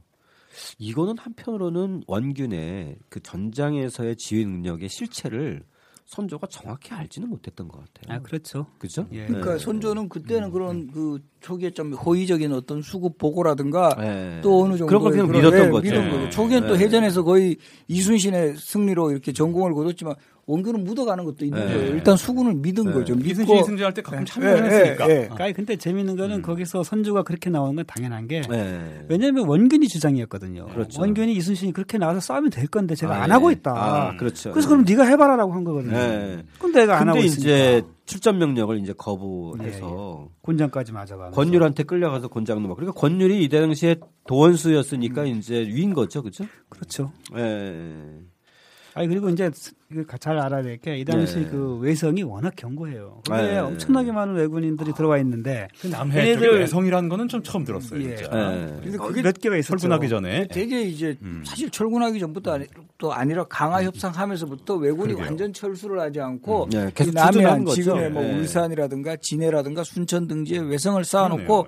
계속 이제 이때는 아직까지 전생이 전시거든요. 근데 그 유적들이 거예요. 있습니까 혹시? 아직 그렇죠. 남아 있죠. 예. 울산에 아, 유적들이 지금 있습니까? 제일 잘 남아? 있는 게 울산의 서생포 외성이라고 요거는 음. 거의 그 일본의 그런 성을 그 형태가 지금 예. 어느 정도 남아 있고요. 네. 500년 전 일본군이 머물렀던 곳인 그렇죠. 주둔했던 네. 곳이죠. 어, 서생포 들었습니다. 외성. 굉장히 그 수가 많고 그래서 예. 만약에 육군 보고. 나가서 애들과 싸우라 그러는데 싸울 방도가 없는 거예요. 예. 그래서 권율은 어, 이 원균이 항상 주장했으니까 그리고 당시 조정에서는 이제 이순신이 항상 승전을 하니까 우리가 수군은 세다라는 게 어느 순간 이제 또 음. 당연한 이거 마치 정말 당연한 얘기가 돼버린 그렇죠. 거죠. 많이 이겼으니까. 예. 그래서 당연히 권율은 어, 네가 싸워라. 네가 먼저 가서 알짱알짱 하면은 우리가 도와줄게 이렇게 나오는 네가 거죠. 수군 아니냐. 예. 자, 그래서 결국은 네. 이 출전 명령을 거부했다가 권율의 권장을 맞고 다시 출전한 이 이순신의 수군이 아닌 이제 그 원균의 수군이 예, 칠천량 바다의 그 무패 이순신 수군들을 다 그냥 일거에 그리고 이 사이에 예. 전쟁의 소강 상태에 들어서면서 예, 예. 수군이 훨씬 강화된 거죠. 아 그렇죠. 음. 예. 그렇죠. 그야말로 몇백 척이 이제 모여서 그렇죠. 예. 한판 싸움을 벌여 나간 겁니다. 그러니까 그 몇백 척이 이제까지 했던 그 모든 그 성과들을 칠천량 바다에 한 방에 그냥 무참하게 패배해 버리는 거죠. 자 여기서도 이제 이역기도 전사하고 그죠? 그리고 이 수십 수백 척의 이 에, 수군의 전략들도 지금 에, 일거에 무너지는데. 그리고 드디어 이 얘기를. 이 아, 원균도 여기서 예. 에, 최후를 만든 근데 이 거죠. 보고를 받은 이 선조의 태도가 진짜 아 예, 예. 정말 예. 어이가 없지 않습니까? 예, 예. 정말 이거 한번 좀 어, 들여다보면요. 어, 이 패배를 이제 한산도를 고수의 호랑이가 버티고 있는 듯한 형세를 만들었어야 했는데 이게 사실은 이제 이순신이 쭉 해왔던 주장입니다. 왜냐면 실천 그 부산 앞바다로 나가라라고 요구할 때마다 예. 우리가 이렇게 하고 있어야 그렇죠, 그들이 예. 움직이지 못한다라고 주장해왔던 예. 거거든요. 실제로 그리고 한산도에 주둔해 예. 있었고 그죠. 출병을 독촉해서 이런 일을 초래했으니 이 칠천장 패배를 두고 이는 사람이 한 일이 아니고 하늘이 그렇게 만든 것이죠. 자기가 한 건데 그러니까 자기가 지금 이렇게 나가서 출전해라 예. 이렇게 한 거잖아요. 본장까지 말 치면서 예. 그러니까 이제는 이 신하들에게 전가할 게 없으니까 하늘에다가 이제 전가하는 거예요. 왜냐면 자기한테 전가할 수는 없어. 자기는 처음부터까지 면책입니다. 면, 면피하려고 그러고 말이죠. 정말 전 이거는 책임 정치가 구현되지 않는 역사가 오래된 거예요, 우리가 사실은. 그래서 이제 이 칠전량 대패로 인해서 그리고 우리가 그 이후 예, 얘기를 잘 안 하는데 예, 예. 사실 그리고 그 뭐 코모덤, 귀무덤 이런 얘기가 있습니다만 이게 네. 다그 이후의 일들이거든요. 그렇죠. 예. 정말 이제 보복을 그 당한 조선의 민중들은 어쩌면 이때 가장 큰 피해를 당합니다. 이 칠천량 해전 패전 이후에. 아, 예. 그렇죠. 여기서 이제 다시 그 다음부터는 진짜 다시 총공격을 해서 이제 삽시간에 또 쓸고 가는 네. 전세가 완전히 또 역전되는. 어쨌든 원균이 죽었어요. 그죠? 그럼 네. 쓸수 있는 카드가 이제 결국은 이수신. 다시 이순신밖에 없죠. 없다는 얘기죠. 자, 이 이순신 에, 다시 이 백의종군 해서 이때 권율의 휘하에서 백의종군 하다가 어, 선조에 다시 이 교서를 받아요. 어, 에, 삼도수군 통제사로 이제 에, 참 이때 그 이 교서가 어, 참 진짜 에, 이 교서를 받았던 그이 그 이순신의 심정은 어땠을까요? 일단 자기가 아끼던 수군이 괴멸됐다는 것 자체가 아마 괴로웠을 거예요. 그렇죠. 일단 왕의 네. 명령 이전에 자기가 조련했던 부대가 예. 근데 이순신 정말 대단한 게 이 교서를 받자마자 또 어, 바로 움직이죠. 바로 움직여요. 일단 병력을 만들어야죠. 예, 그래서 그 현장을 에, 사사치 누비면서 어, 흩어진 에, 이제 병사와 어, 장수들을 모으고 군량과 무기도 마련하고 정말 대단한 예, 역량이에요. 그리고 나서 결국은 12척이 남은 거죠. 예. 예. 그러니까 이 당시에 이 칠정장 패배의 전력 손실이 얼마나 컸던가를 알 수 있을 것 같아요. 그나마도 예. 여기 위에 보면 나오지만 경상우 수사 배설이 예. 자기 휘하의 배들은 이제 참전시키지 않은 거예요. 네. 원균의 이제 요구에 반해가지고 명령에 부- 명령 불복종을 한 거죠. 예. 그 덕에 그나마 이게 남아 있었던 거예요. 맞습니다. 열몇 척도. 진짜 그러지 않았으면 진짜 아, 그러면 수준이 없는 거였어요. 진짜 뭐 그렇죠. 배 배부터 만들어야 됩니다. 아주 그러니까. 처음부터. 그래서 이 12척이 이제 남아 있었고 근데 이때 이순신 장계를 올릴 때는 신에게 12척의 배가 남아 있습니다 하는데 아, 한 예. 척이 더 또, 있었다. 또, 그래요. 예. 그래서 이거 가지고도 논쟁하는 사람 많아요. 12척이다, 13척이다. 아, 예, 아, 예. 이때는 12척이었는데 그 후로 한 척이 더 플러스 예. 됐겠죠. 근데 이게 지금 또 뭐 신에게는 12척이 맞다 뭐. 그러니까 우리는 꼭 그런 거에 집착하는 집착하는 것 같아요. 경우가 사실은 열두 이순신의 말이 열세. 감동적인 거 아닙니까? 네. 자기는 이거- 아직 현에게 12척 있으니까 걱정하십시오. 이 이거- 말이 감동적인 건데 그걸 12척, 13척을 갖고 얘기하면 남 선배님 한번 자, 그200 30대 목소리를 한번 예, 읽어보시죠. 저는 어떤 부분이요? 이거 정말 에, 꼭 그, 읽었으면 좋겠어요. 이, 이 당시 조정에서 이게, 예. 이제 워낙 수군이 다 전멸했기 때문에 음. 수전은 피하고 육전을 대비해라 이렇게 명을 내려왔는데 그렇죠. 이에 대한 답변이에요. 그러겠습니다. 예. 예. 저 임진년으로부터 5, 6년 동안 적이 감히 충청 전라도를 바로 찌르지 못한 것은 우리 수군이 그 길목을 누르고 있었기 때문이다. 지금 신에게는 아직도 전선 12척이 있나이다. 나아가 죽기로 싸운다면 해볼만 하옵니다. 이제 만일 수군을 전패한다면 이는 적이 만 번 다행으로 여기는 일일 뿐더러 충청도를 거쳐 한강까지 갈 터인데 신은 그것을 걱정하는 것이옵니다. 전선의 수는 비록 적지만 신이 죽지 않는 한 적은 감히 우리를 업신여기지 못할 것이옵니다. 얼마나 자부심에 가득 찬 말이에요. 내가 살아있는 한 적이 자기를 두려워한다는 것도 알고 있어요. 정말 이 마지막 말 우리가 이제 12척밖에 안 남았지만 예. 이순신이 죽지 않은 한 그렇죠. 에, 적은 우리를 업신여기지 못할 것이다. 죽기로 싸운다면 해볼 만하단 말이 유명한 필사즉생이란 말로 네. 지금 나오고 있습니다. 그리고 한자. 바로 이것을 이제 구현해 보이죠. 예. 열두 이 척으로 승리하는 비책을 보여줍니다. 예, 벽파진에 정박을 해서 이게 이제 유명한 어, 명량대첩 아닌가요? 네네. 그렇죠? 예, 정말 이 우리는 이제 뭐 12척, 13척밖에 없었고 어, 상대편은 거의 뭐 한 300척 정도의 그 지금으로 따지면 군함들이 있었던 건데 1대 17을 최고의 싸움이라고 하기지만 이건 1대 17, 17대 17대 1이 아니라 1대 30 정도 되는 아, 거죠. 그렇죠. 이거는 예를 들어서 무슨 뭐 성을 가지고 있는 육군도 음, 아니고 그냥 그렇죠. 예. 예, 그냥 동등한 조건에 놓여져 있는 거기 때문에 육군에서의 뭐 한 3천 대뭐 한 뭐그만 하고 이 해군에서의 이 거의 그 12대 300은 그거죠. 그렇죠. 여- 영화 300. 그러니까 이번에는 적은 수로서 큰 숫자를 이길 수 있다면 해협을 그렇죠. 아주 저분들을 좁은- 저번에 여기다가. 딱 진을 치고 모아놓고 어차피 예. 거기 소위 말하는 출입구 통과할 때는 아주 소수의 배밖에 오거든요. 그렇죠. 이건 예. 굉장히 고전적인 전술이에요. 옛날에 그러니까 병목 그- 병목과 같은 옛날에 예. 최영이가 100명하고 싸울 때 예. 거기 좁은 골목에서 딱 벽을 등지고 한 명씩 계속. 한 명씩 싸우고 아, 실질적으로. 그렇죠. 그리고 아마- 고대 그리스의 페르시아를 물리친 유명한 살라미스 해전도 바로 살라미스 지역으로 오다 보니까 적이 5열로 오다가 4열로 오다가 3열로 줄거든요. 그래서 이기는 겁니다. 그러니까 이게 아주 고전적인 전술이에요. 적은 병력으로 이기는 것이. 자, 이 그래서- 그림에 잘 나와 있죠? 275페이지 예, 예, 그림에 예, 아주 뭐 예, 그렇게 나와 예. 있습니다. 어, 그래서 결국은 이, 이 벽파진과 어란진 사이의 명량대첩으로 13대 300의 그 숫자를 어, 물리쳤는데 이거는 정말 하늘이 도운 게 아니라 이 해협의 지형과 물살의 변화를 읽은 이순신의 영웅적인 어떤 전략 전술의 승리가 아닌가 싶어요. 그죠? 가장 역, 그 불리한 전황을 뒤집은 전투인 것 그리고 같아요, 이게. 어쨌든 아무리 이제 전략에 빼내다 하더라도 이러면 당연히 이제 밑에 군졸들이 도망가고 싶어하는 게 그렇죠. 당연하잖아요. 워낙 근데 이것을. 근데 어쨌든 독려하고 해서 싸움에 임하게끔 한 리더십이 또한 대단하죠. 그렇죠. 자, 이 명란대첩의 승리로 어, 결국 이 다시 이제 전세는 역전되는데 여기에 이제 결정적으로 그 도요토미 히데요시의 사망 소식이 전해져요. 자, 이 도요토미 히데요시의 사망 사망 소식이 어, 여러 번 전해지죠. 예, 급기야 이제 진짜 에, 사망을 하게 되는데 자, 이 이후에 전개 양상은 어떻게 되나요? 일본 역사에서는 이제 도요토미 히데요시가 일본 열도를 통일한 거로 나오죠. 네. 통일한 이제 최초의 지배자인데요. 아들은 아주 어립니다. 어린 아들을 그 휘하 대신들에게 맡겨도 그 중에 하나가 도쿠가와 이에야가 아, 그렇죠. 있었어요. 예. 그래서 히데요리라는 어린 아들을 이제 당신들에게 맡긴다. 그래서 오사카성에서 죽죠. 네. 그 다음부터 간단히 말하면 이제 그 유언에 충실했던 파와 네. 이제 도쿠가와 이에야스처럼 아 뭐 그럴 필요 있느냐. 그래서 네. 오랜 2인자를 거쳐오다가 오다 노부나가 시절에도 2인자, 저 도요토미 히데요시 시절에도 2인자를 네. 거쳐오다가 드디어 이젠 내 뜻을 품을 때가 되었다. 그래서 이 사람은 교토, 에도, 에도로 가서 에도 쪽에 둥지를 틀고 음. 오사카에 둥지를 튼 히데요시 세력, 히데요시의 잔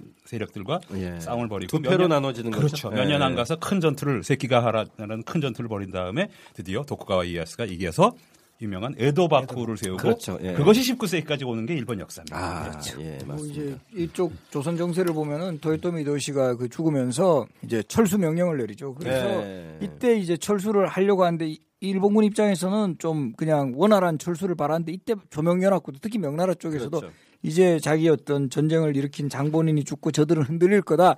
이때 우리가 한번 제대로 이들 공격하자 음. 해가지고 들어갔는데 이 만만치가 않아요.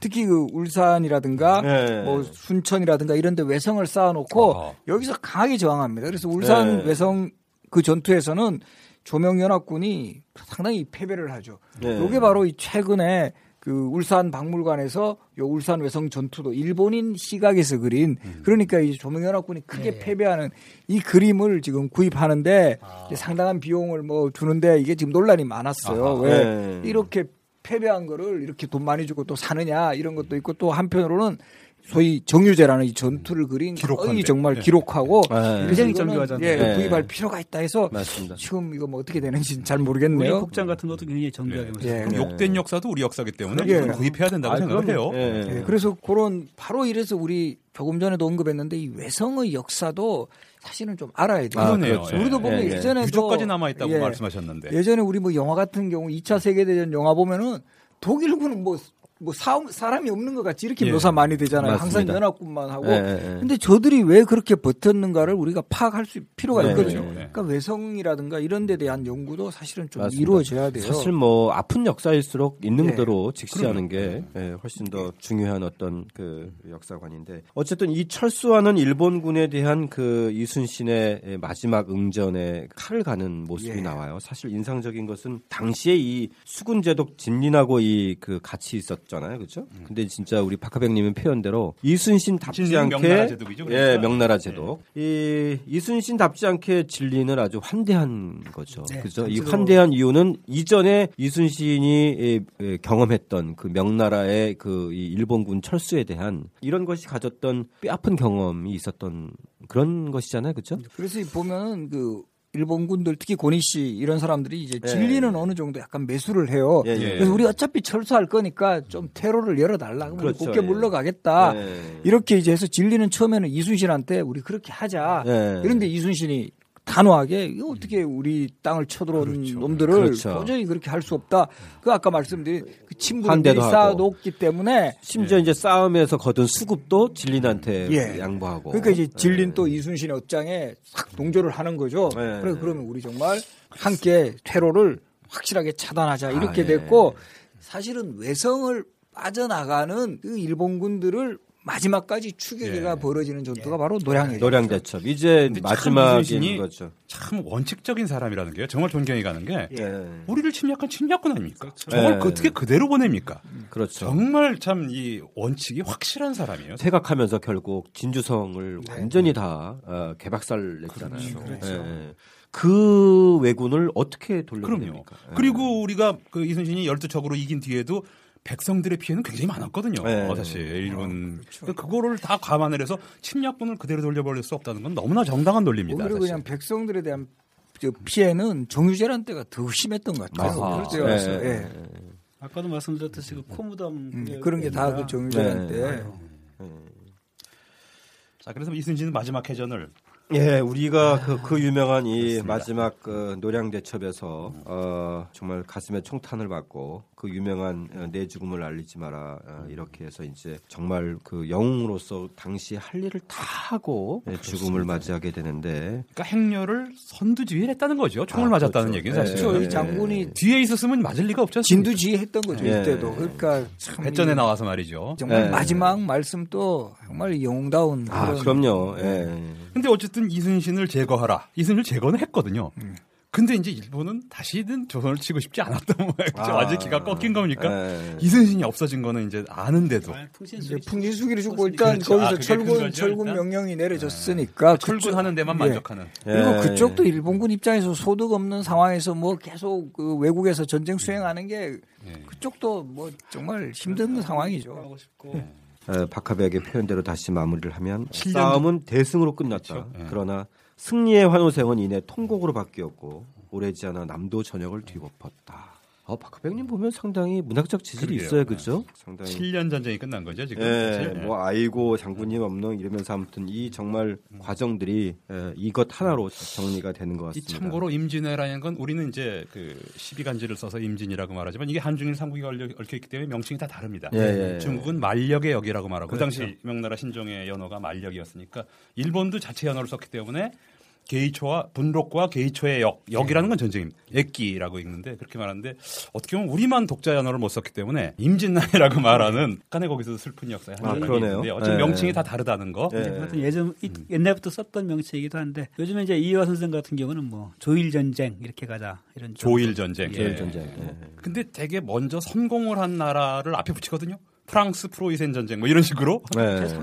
근데 뭐 지금 전쟁. 역사 네. 용어는 뭐 1453년 개유정난 뭐 네. 우리는 그렇게 간지를 붙이고 그 사건을 하는 게 하나의 뭐 틀처럼 그렇죠. 좀 예, 유지되니까 예. 이모군란 애초에 이제 연호를 쓰지 못했기 때문에 또 그렇게 된 거니까. 그렇죠. 연호는 우리는 자 이제 이 전쟁은 끝나고 이 선조의 그이 전후 처리가 시작되어지는데 아, 참 진짜 그 가관이 아니다 뭐 이런 표현. 289페이지 이건 제가 한번 읽을까요? 예예 그러시죠. 왜냐하면 예. 이게 너무 중요한 멘트라서 그러니까 선조 34년에 선조가 한 얘기입니다. 이번 외란의 적을 평정한 것은 오직 중국 군대의 힘이었다. 우리나라 장수들은 중국 군대의 뒤를 따르거나 혹은 요행이 패잔병의 머리를 얻었을 뿐 일찍이 제 힘으로 한 명의 적병을 베거나 하나의 적진도 함락하지 못했다. 그 중에서 이순신과 원균 두 장수는 바다에서 적도를 섬멸했고 권율은 행주에서 승첩을 거둬 약간은 나은 편이다.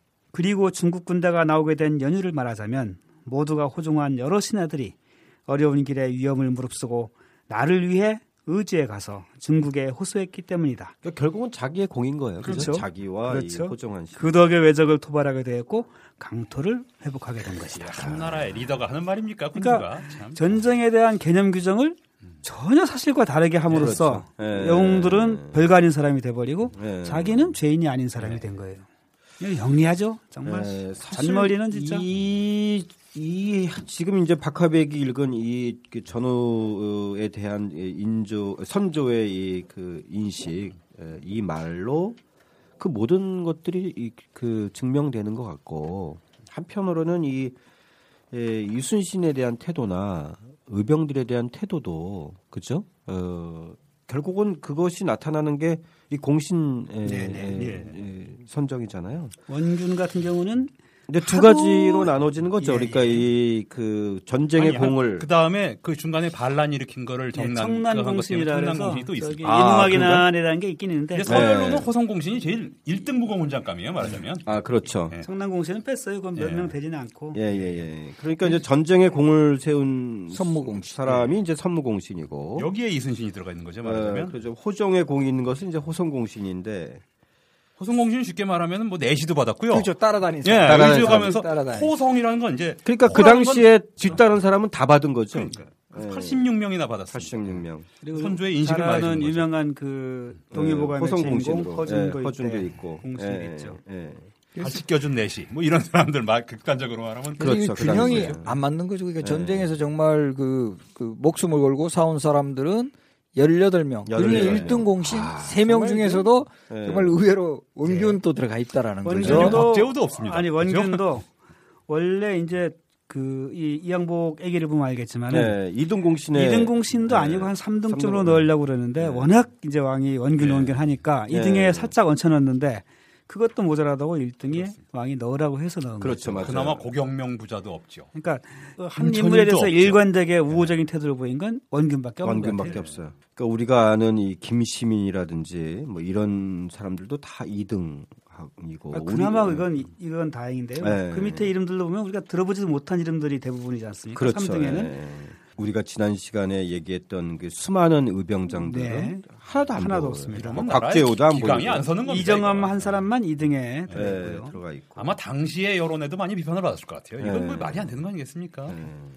무엇보다 이제 호성 공신에 뽑히는 사람들이 좀 되게 머쓱했을 것 같아요. 그러죠. 예. 처음엔 하지만 뭐 어쨌든 좋은 일이니까 자기한테 이건 상황은 뭐 사실 과거에만 그치지 않고 우리 뭐 최근 가까운 근현대사에서도 예, 친일파가 그, 예. 해방 이후에 결국 독립운동가들은 예. 제대로 대접을 못 받고 사실 뭐 친일파 후손들이. 득세하고 뭐. 이런 현실하고도 상당히 대- 그 오버랩되는 장면들이죠. 예.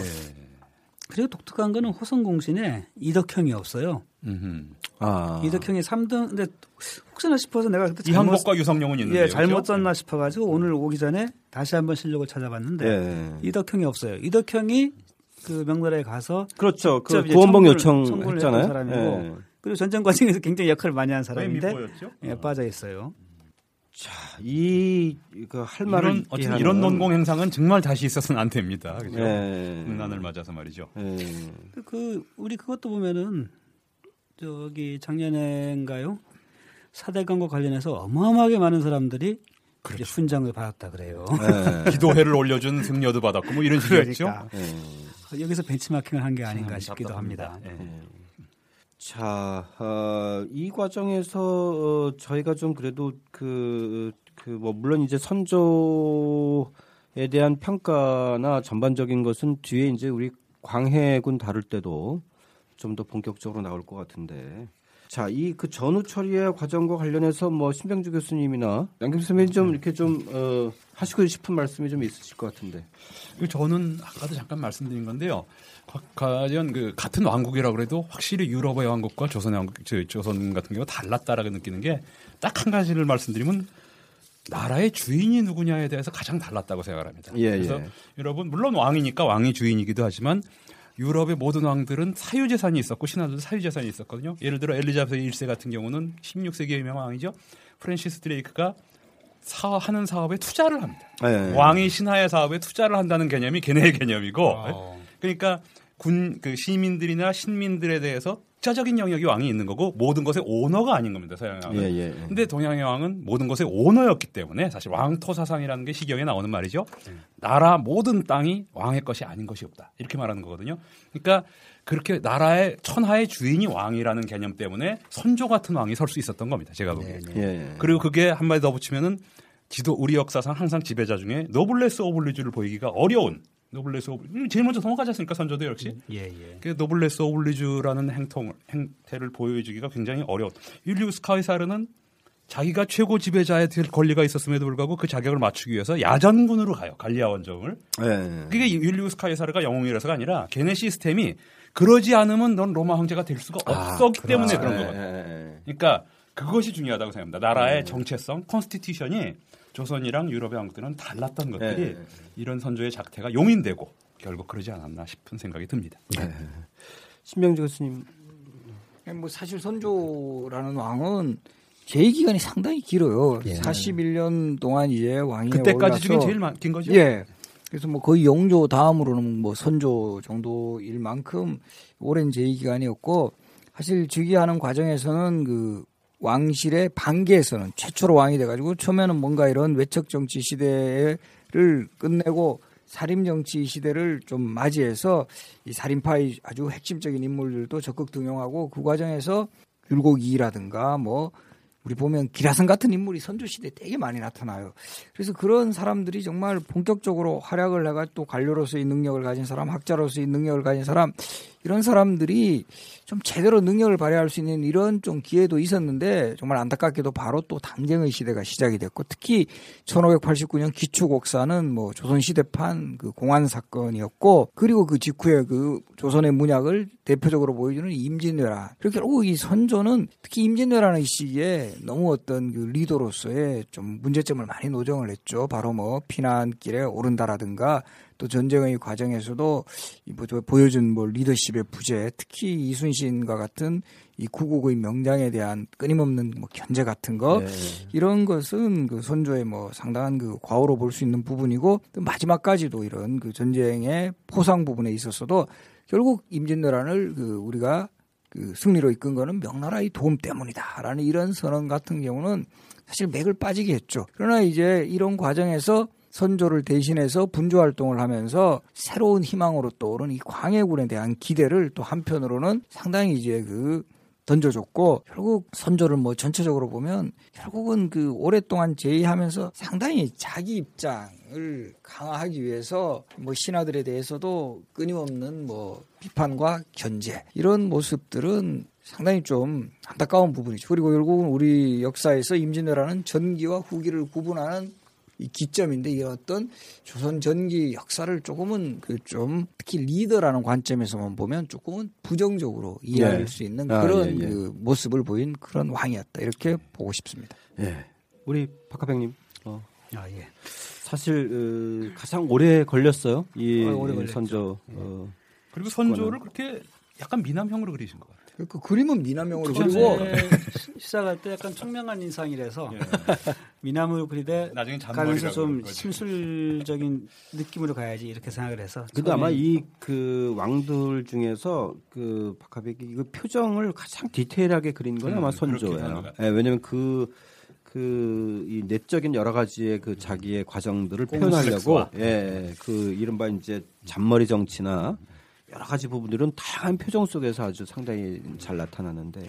아, 저는 이순신은 아마 살아남았어도 참 힘들었을 것이다라고 생각이 들어요. 네. 일단 왕이 태도가 이러하기 때문에 아, 또한 이순신이 네. 살아있는 조건이라면 또 오죽했겠습니까? 뭐 어쨌든 전쟁은 끝났으니. 예, 중앙으로 불려들여서 뭐 벼슬을 주겠죠. 하지만 진짜 당정이 일반적인 그런 조정에서 이순신, 이순신 같은 사람이 버텨내기란 쉽지 않았을 테고 네. 뭐 하나 꼬투리가 잡히면 또 어떻게 어, 처리할 길로 가지 않았겠나 이런 예. 생각이 드는데요. 예. 저는 그렇습니다. 이런 그 국가적인 죄나 국가적인 난리가 있었을 때 그 시대에 어떤 헌신했던 사람들에 대해서 우리가 좀 더 기억해야 할 필요가 있다. 맞습니다. 예. 우리 역사는 지나치게 어떤 뭔가 대단한 저수를 남긴 사람 예. 이런 사람 이름을 기억하지 그 시대에 자신의 모든 것을 바쳐가지고 정말 나라와 백성을 위해서 어, 헌신했던 사람들에 대해서 좀 생각보다는 많이 이제 할애되지 않는다는 느낌이 예. 받았어요. 예. 그래서 다 담아내지 못했지만 하여튼 그 의병장들에 대해서 그래서 좀 더 신경을 쓰고 묘사를 했,